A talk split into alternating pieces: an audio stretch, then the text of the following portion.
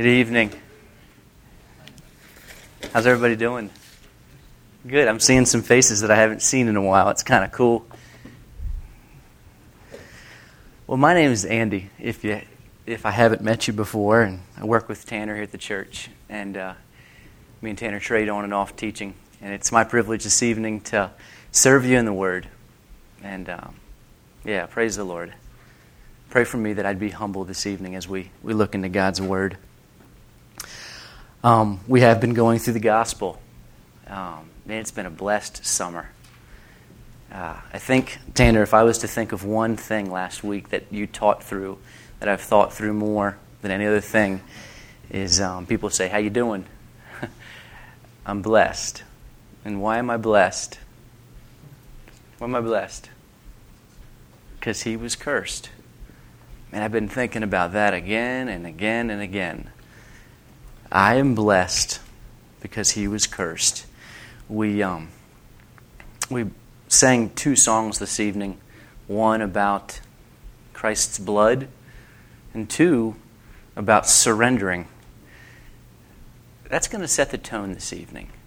As we look at Christ's work on the cross, I want to challenge each of you how that, or in part, how that may look in life. And we could talk about so many things. We could talk about boldness before the throne. We could talk about the, the gifts, excuse me, the gifts of the Spirit. We could talk about that we have been blessed with every spiritual blessing in, in the heavenlies. There's so much we could talk about. I'm going to narrow it down to um, pretty much three things and reflecting on what we studied two weeks ago in Leviticus. Um, as we begin, I'd like to direct, give you an opportunity for things to pray about, for some of the, the things in our group, and also to kind of flow into what we'll be talking about this evening. Um, Evan and uh, Jennings gave me this little brochure here from Vision Beyond Borders and uh, uh, you can pray for them as they're going to be leaving here in a couple weeks. Where are you going to be going, Evan? Uh, India. India. And, and correct me if I'm wrong, but the main point of them going is to bring awareness to the, the, the slavery, particularly the, sl- the sex slavery that goes on in these countries. And I read through this, it's, it's a prayer brochure. It talks about the women, what they go through. Talks about the, circumstances, the children that are born into these places. And my heart was broken for them. I mean, some of them, their families, brothers, are selling their sisters into slavery for money. And these women are, are stuck there and they die there and they get AIDS there. And they, some of raise, their only joy is that they have uh, maybe a baby there. And um, I was just reading through it, thinking of um, just how gross our sin is. And sometimes I don't even see the, the end product of sin. But I was reading this brochure and I was like, wow, sin is, it disgusts me. I hate it. Um, as I reflected and was reading this after Evan gave it to me. I, I encourage you guys. Um, Stephanie was praying this evening to remember those who were in bondage like you were with them. And that there are believers who are in this. They're forced 20 times a day to serve men in a gross way. It, it, you don't even think about this stuff as we just sit here in our, in our country. Um, we need to pray for that, that people in this position would be delivered, and they would have hope. And I was thinking about this, and I thought of a man that um, that heard of who took a lady who was in this business, and um, I don't know, she had two kids, and uh, I think they were a product of what she was in and he married her. He took her right out of that. And he married her and he said, You're going to be my wife. And I was picturing like how she must have felt to be rescued from that and to become a wife. And then this, this couple had two kids. And um, they, had a, had a family together. And um, the weirdest, the strangest thing happened. Sin is, is strange. Sin is gross. It is ugly. It, it doesn't make sense. She went back. She went, and to my understanding, she went back on her own will. She left her husband. She left her children. I think up to four now. And she went back and she sold herself. She was owned. She could not get out. And according to the law of the land, she, she couldn't get out, and if she was to get out, what she had done was punishable by death. Um, you guys have probably heard of this story before. And the Lord told Hosea after this happened, then, then the Lord said to me, Go again, love a woman who is loved by a lover and is committing adultery. I want you to go love. This is Hosea 3 1. I want you to go love. And what this passage is saying, she's owned, and she's in gross sin, and she deserves death. And God says, I want you to go love her again. And the next phrase says, um, just like the love of the Lord. Just like, I uh, underline that, just like the love of the Lord for the children of Israel, who took to other gods and loved the raisin cakes of the pagans. You know who this woman is? Well, you just heard partially. Partially, it's Israel. Someday, as you read down there, there will be a time when this woman, Israel, returns. Partially, it's you. You see, that is what Christ and his atonement has done for me. A man who was, and you, who were far from God, this is the gospel, who was loving your sin and hating God and deserve death.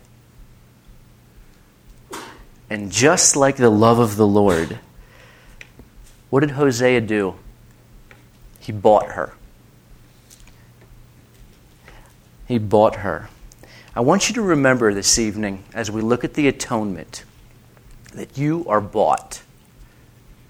A lot of times we, we like to think about um, especially in our culture, the freedom that we have and the, the independence that we have, and that we can do whatever we want. And we look at verses like, If the Son has set you free, you are free indeed. We should go there. John, John 8, 36. And I want you to look at the verse before that, because we rejoice in our freedom, and we think, um, doesn't that mean I can do whatever I want to do? Let's go there. John 8. Man, that is a beautiful verse. 836. Therefore, if the Son makes you free, you shall be free indeed. Now back up to 34. Jesus answered them, Most assuredly, I say to you, whoever commits sin is a slave of sin. And a slave does not abide in the house forever, but a son abides forever. Therefore, if the Son makes you free, you shall be free indeed. But what are you freed to? You see, you are freed from a terrible master, but you are freed to serve a good master. And I can show you in Scripture where it says you are slaves of Christ.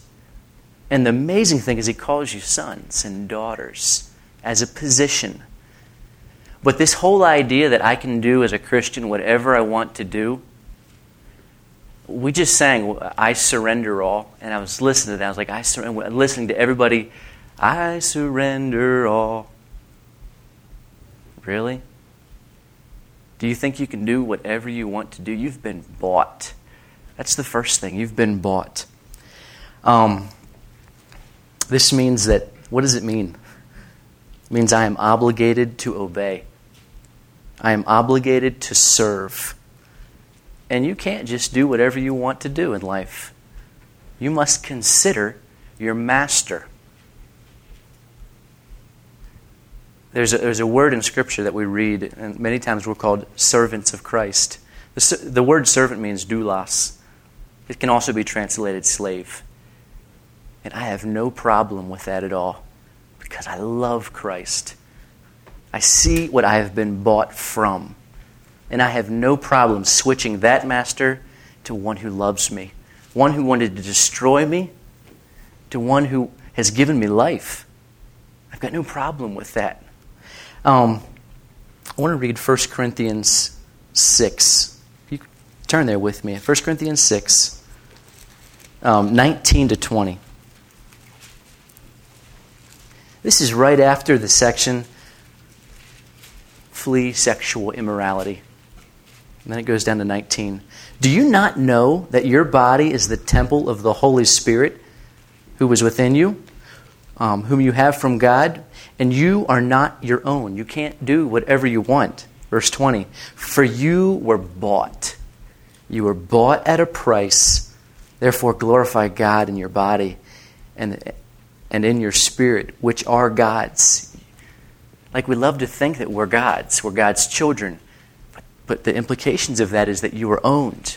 You were owned because you were bought. And the second thing, the, uh, the price was precious, it was costly. Do you remember when we looked two weeks ago at Leviticus and they would take a lamb? They would not take just any lamb, it was the best. It was pure. It was spotless. It was costly. It cost them. And they would take that lamb and they would slay it before the, before the priest, and the price of the blood was the covering, temporary, because it looked forward to the cross, but it was the covering for their sin, and it cost. 1 Peter 1.18. Let's turn there. As we look a little bit more at that, at that cost.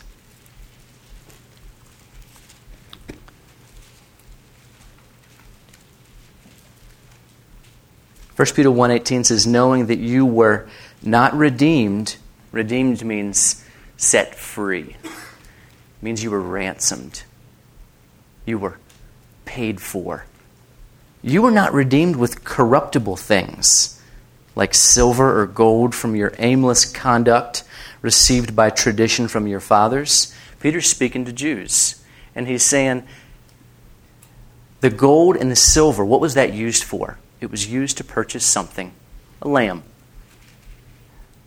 You were not redeemed with corruptible things like silver or gold from your aimless conduct. All of the, and the aimless conduct is, it can be translated useless. What's useless? Well, the shedding of bulls and bloods and lambs, they're useless. They are now. From the tradition from your fathers, 19, but with the precious blood of Christ, as a lamb without blemish and without spot. As we, um, we set the tone, I want you to remember, remember one, you were bought, two, the price was precious. Like it wasn't just, you can't just buy forgiveness, it was given. And it came at a very high cost.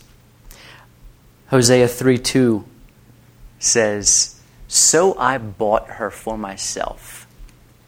And Hosea says to her, You shall not love another man.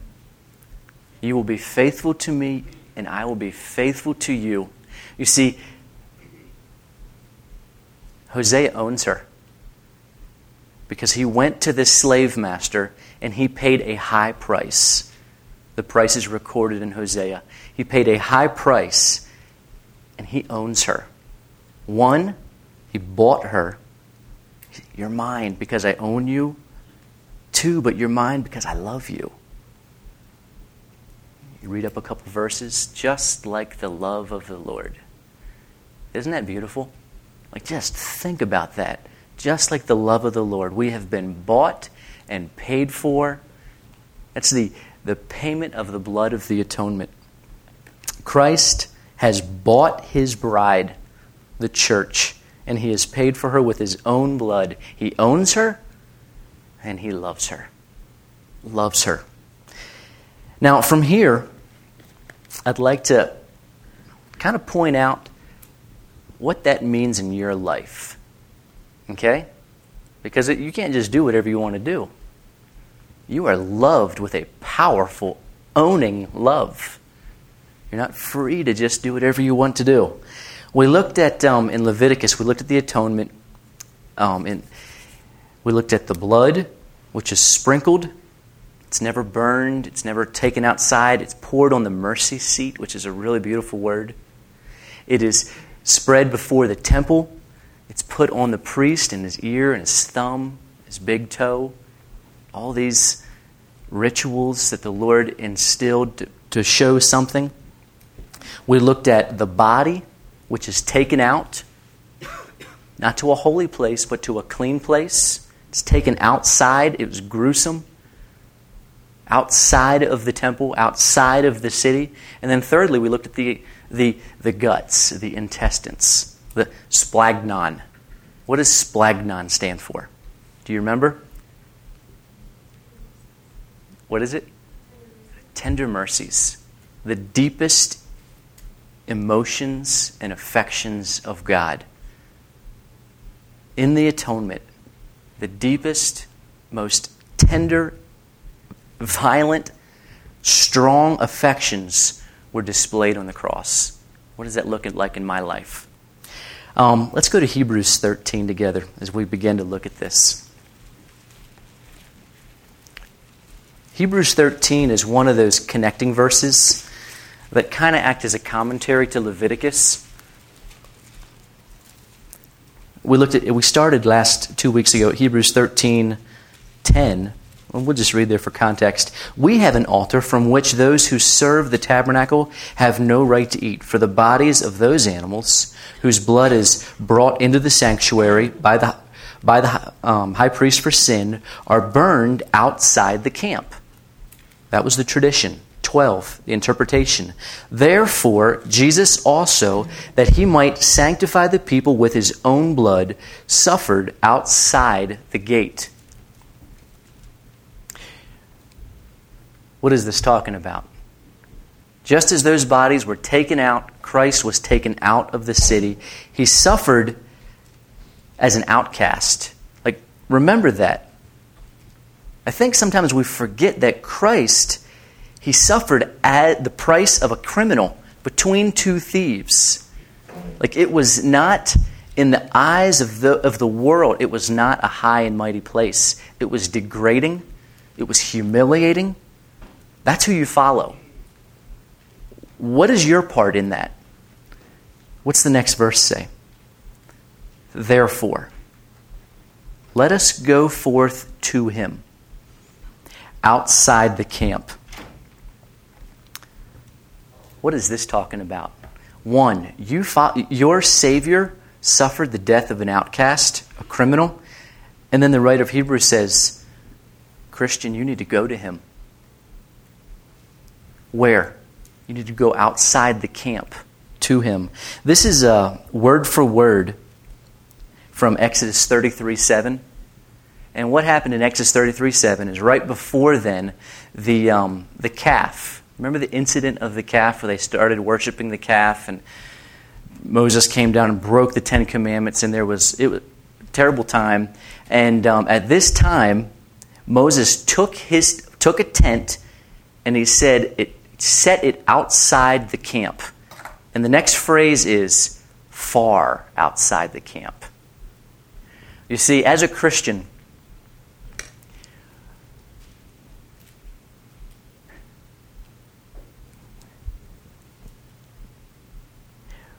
we live a different life.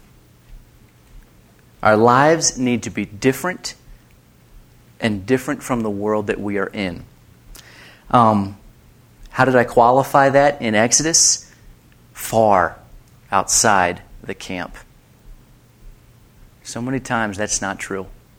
So many times our tent is very close to the, to the city, to the world. And then there's a balance here. Well, for a second, I want you to um, consider the early church because you're so used to your context and my, my context. The early church, they ran around from persecution to persecution to persecution. Christianity is a very homeless religion. Like it, it, is, it was in, in Rome, and then persecution started, and it out and out into the outermost parts of the world. Just like they were outcasts, they were different, they were, they were set apart. They knew what it meant to be aliens. Do you know what it means to be an alien? A sojourner? Um, a stranger? Like, that's what we're called to be. We're called to follow Christ and it's outside, it's different. Now, what we do is we have wrong thinking. We're, it needs to be balanced. The, the wrong thinking is on one hand, there's people who live like a monastic life, and they live like totally separate, and we hang out in Christian circles and in groups like this, and that's it.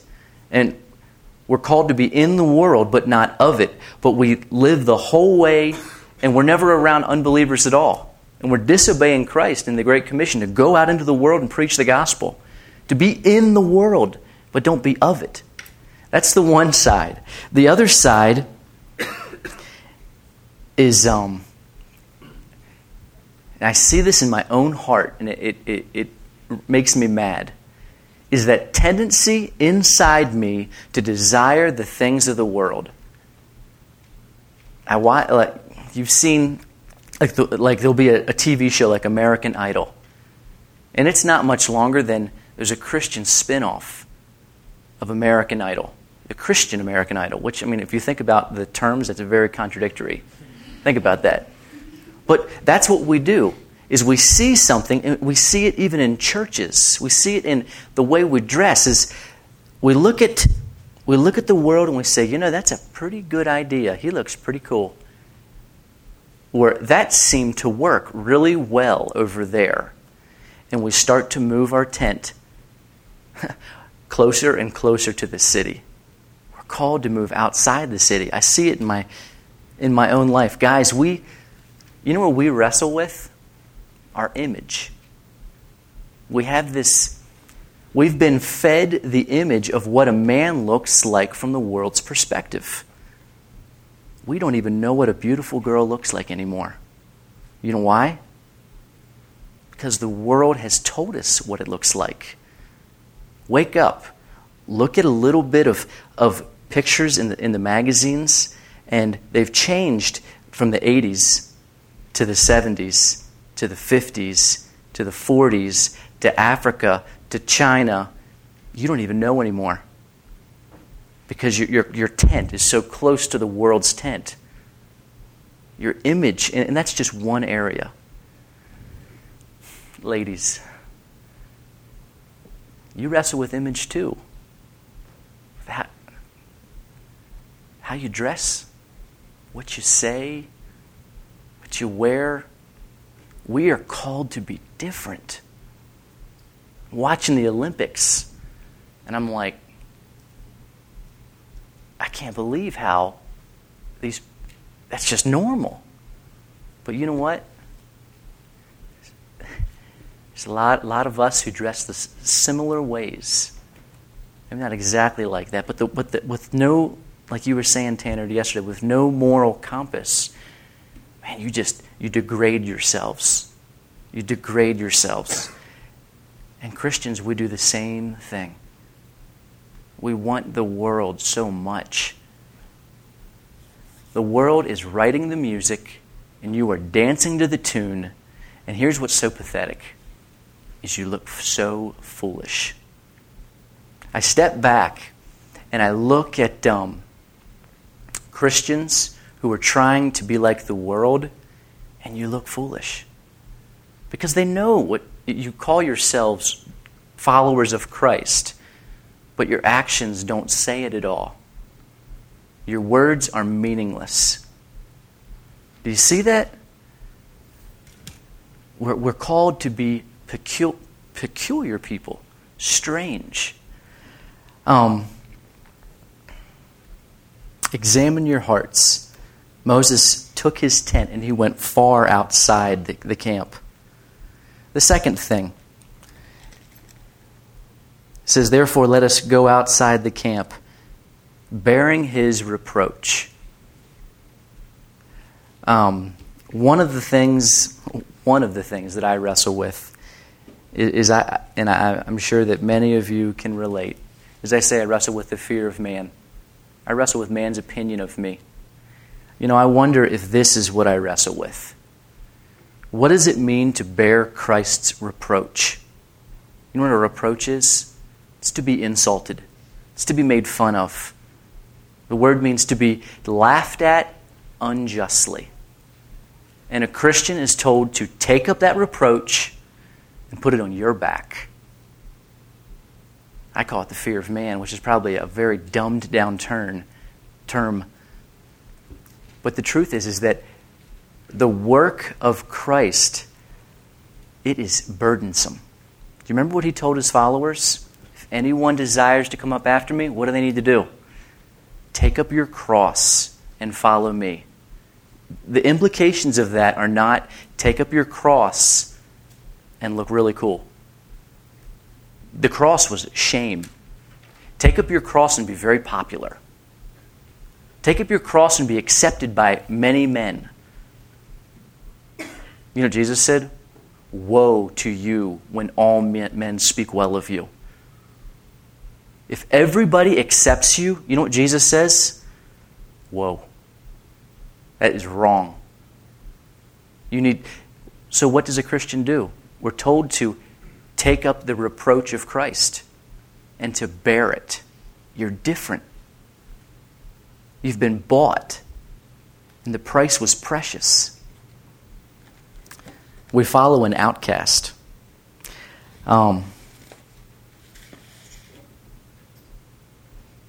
some of the things in our culture today that um, some of the, the names that people really wrestle with as Christians. Here's a here's one: intolerant. We're afraid of being called intolerant. We're afraid of being called unaccepting, narrow-minded. These are terms that, like, if you're if you're among the world at all, it, like if you're don't get it right now, you need to get out a little bit because these are real catchwords. It's all over the news. It's all over.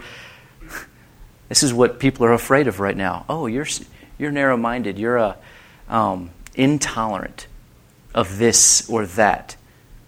Do you realize that Christ is extremely intolerant of sin? He is extremely intolerant. And we have a hard time taking up that burden and bearing it. That's all right, dude. I can't even think anymore. Times like that, you just got to laugh at stuff and be like, ah, that's all right. Um, take up your cross. Let's go to the, we've talked about the blood, we've talked about the body. I want to talk about your greatest affections. If you weren't here two weeks ago, we talked about the, um, the kidneys and the fat around the kidneys, some of the internal organs. They were told, God told the priests, put them on the altar and burn them up. And they are a sweet aroma before me. And then, as Stephanie mentioned, the splanchnon, as we looked in Luke 1, which is the tender mercies, the deep, inmost affections of God, are represented on that altar. And God says, They're for me. This is for me. And the priests would get to eat a little bit of it, but they were for the Lord, His greatest affections. His for God so loved the world, so loved that he gave his only begotten Son, his only beloved Son. I want you to think for a second. What provokes your greatest emotions? What makes you most excited? What makes you um, your deepest love? What makes you happy? What do you think about? What keeps you up at night? Sometimes, um, like, I'll get a hobby on my mind. I'm working on something, and I'm, I'm like zoned. I'm in the zone. I have a hard time focusing on other things. Or people get this way, like when they want to shop for something. They want to get that next greatest thing. They think that's all they can think about. And it, it's, um, oh, I can't wait until I get that next gadget, that whatever it is, and it, it obsesses their mind. And here's the problem. And they get it, that position, that gold medal, whatever it is, and they get it, and then it's old. Their deepest affections and their emotions are all stirred up, and then it, it, it doesn't satisfy. It's always something new. It could be maybe relationships. If I only had this girl, this guy. And then you find out that she's a sinner too, just like you. Christ's work of atonement reflects the deepest, most violent, tender emotions of God. What about you? I want to think about this for a second. In the atonement, one of the greatest demonstrations is God's love. It's called great love, great mercy. For God so loved a Christian's love. If atonement is in the cross and love is in the atonement, how does that work its way out in your life? Let's go to um, 1 John 3.16.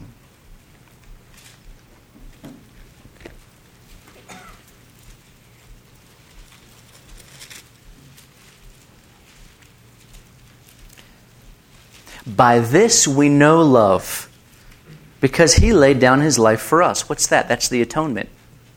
And we also ought to lay down our lives for the brethren. Do you love do you love your brothers and sisters in the Lord? Do you love Christians? Do you love the church? Christ loves the church. That hit me 4 years ago. Like I liked going to church. I went to church because that's what Christians do. But, you know, sometimes I thought God was doing good things other places. And I really got rebuked. And I realized that Christ's greatest affections were for his church. How great. He laid down his life. And I was thinking, Andy, why am I not stirred to that same affection? Why don't I love church like that? I needed rebuked. I should. Look at this. How much? Look at 17. But who, whoever has world's goods and sees his brother in need and shuts up his heart from him, how does the love of God abide in him? That's a convicting verse. How many times have you been around somebody who has something, who has a need of something of the world? Whatever clothes. They need, they need some money. And you have it, and you could give it, but you don't. You know what John says? How does the love of God abide in you? You see, the cross, atonement, it reeks of generosity. It is so generous. God gave all there was to give. He could give no more. He gave His Son. It is generous. Does that reflect in your life? Like, are you generous?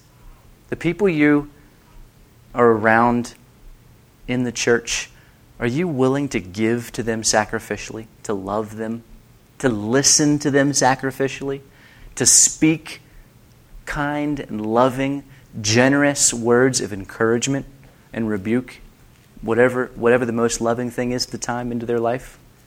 Christ loves the church.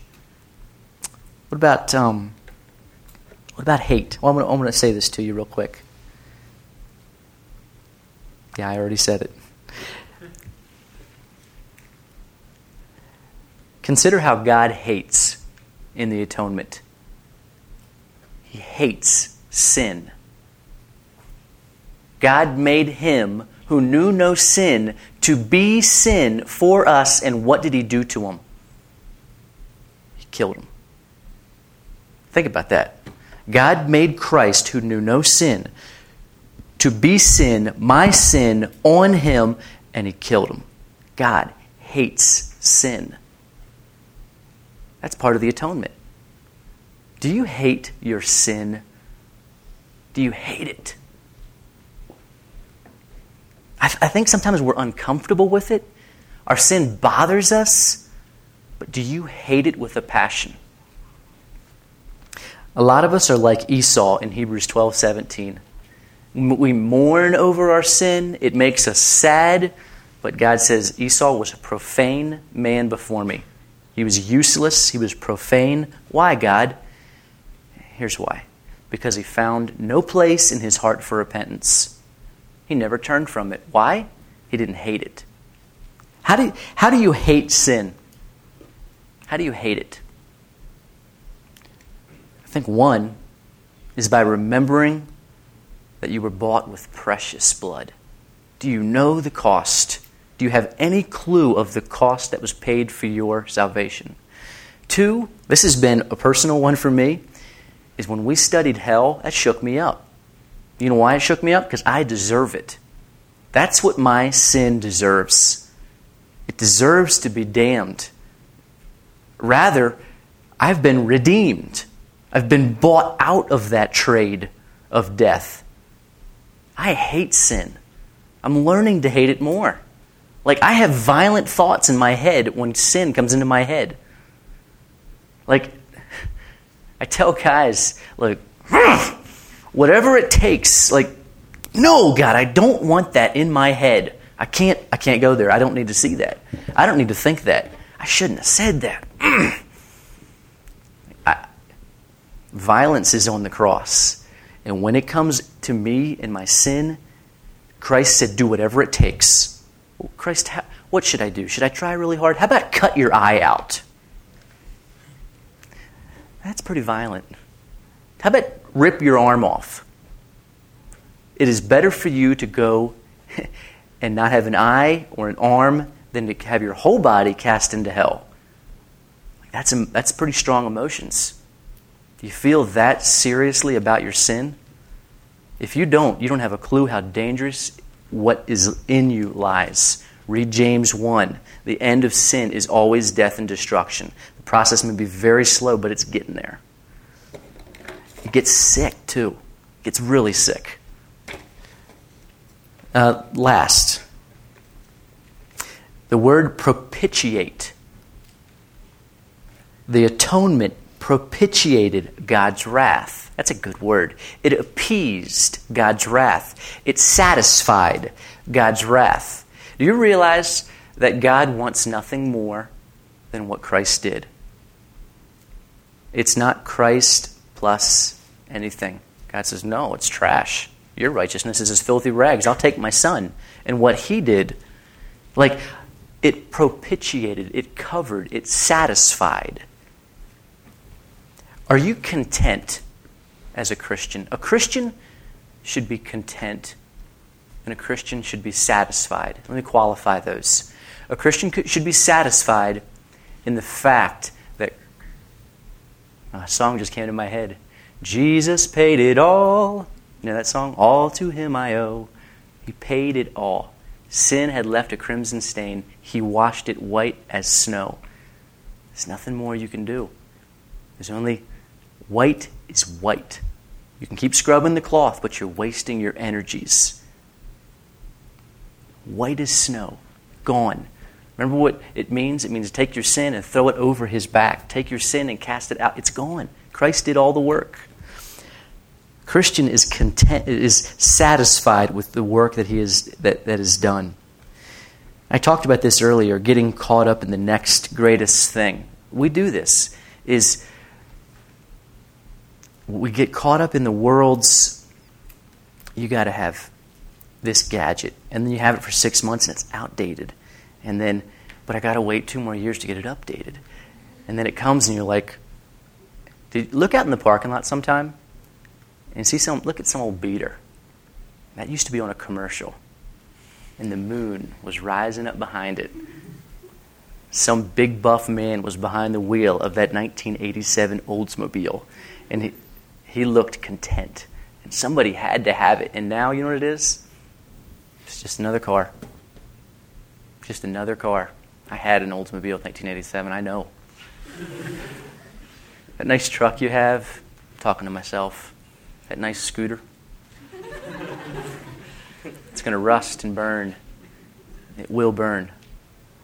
Christians content. Listen to what Paul said in Philippians.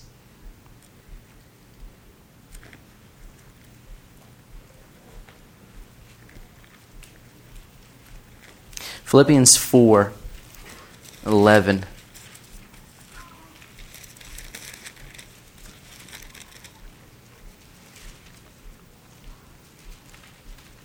Not that I speak in regard to need, for I have learned in whatever state I am to be content. I know how to be abased and how to, to be abound. Everywhere and in all things I have learned both to be full and to be hungry, both to abound and to suffer need. I can do all things through Christ who strengthens me. I know what it means and I am content in whatever whatever circumstance I am in. How do you do that? That's a that's a good question, Paul. How do you do that? Here's how. 2 Corinthians 12 19. My grace is sufficient. There's a dangerous word. We, we, it's called I need. I just need this blank, whatever it is. I just need this job. I just need this class. No, you don't. All your needs have been totally met. That's what, that's what God said through Christ.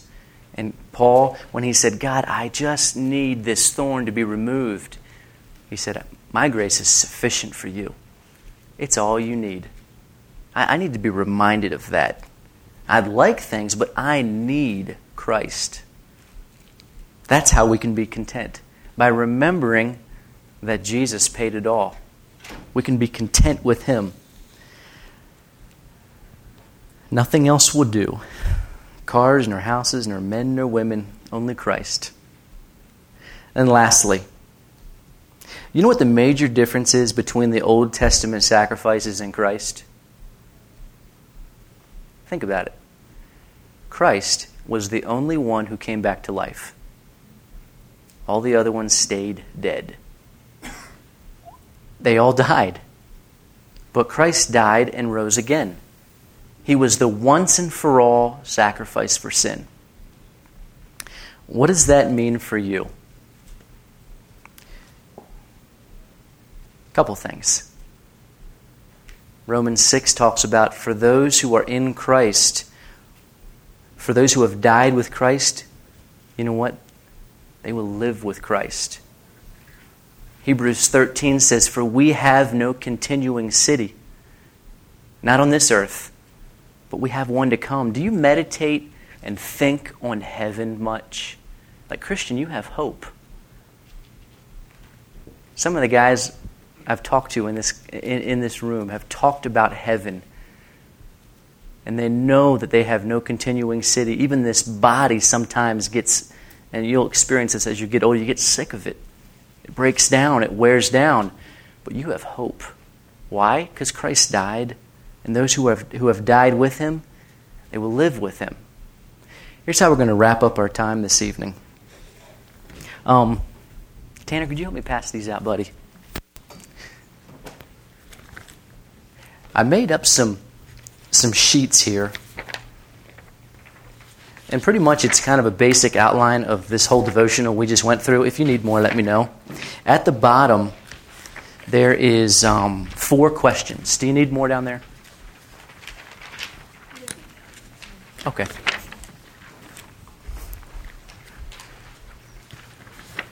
If you want to spread out in here, you can. If you want to sit in your seat, you can. Pretty much, it's uh, the devotion we just did, but I, I, have some questions and some verses. I want you just to think and consider, as David said, search me and try me, see if there be any unclean way within me, and spend some time with the Lord. And then, um, in about 20 minutes, Nate, would you, would you uh, bring us back together for, for some singing and worship? So take the room, take the hallway, spread out, and uh, we'll come back afterwards with some prayer and some singing. You're dismissed.